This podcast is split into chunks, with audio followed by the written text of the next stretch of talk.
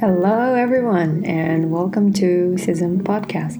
My name is Inkar and I'm recording this all the way from Kazakhstan. First of all, I wanted to make a quick note that I'm recording this using my laptop's microphone. Sorry. I promise it'll get better.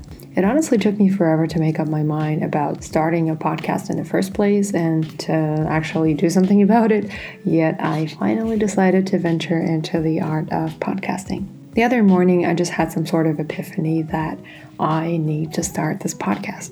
I remember thinking as a child that being that voice on the radio is so cool. I just found the idea of many people hearing your voice exciting, and even if people disagree with what you're saying at any given moment, they can't argue with you because you can't hear them.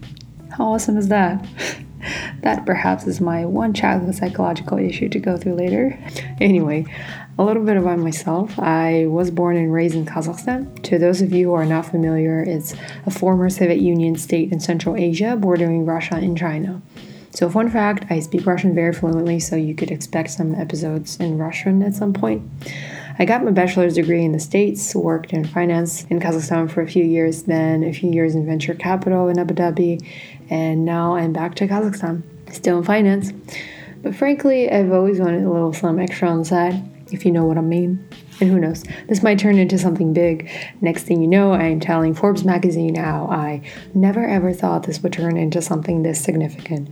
And on the other side, obviously, if the only people listening to my podcast will be my mom and my sister, who are anyways obliged to listen to my bullshit just by the virtue of being related to me, that'll break my heart a little. But I can't possibly know what comes out of this until I actually try, right? So I've decided to go for it. Now you're probably wondering, what does this weird lady have to say? At this point, I guess it makes sense to come back to the name of the podcast, Sezim.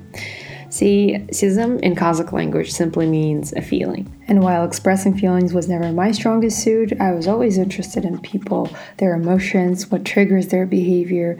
Besides, I'll have you know I have a minor in psychology. Side note, I'm not a clinical psychologist by no means. I intend to give out advice, so you should always seek support from a certified professional.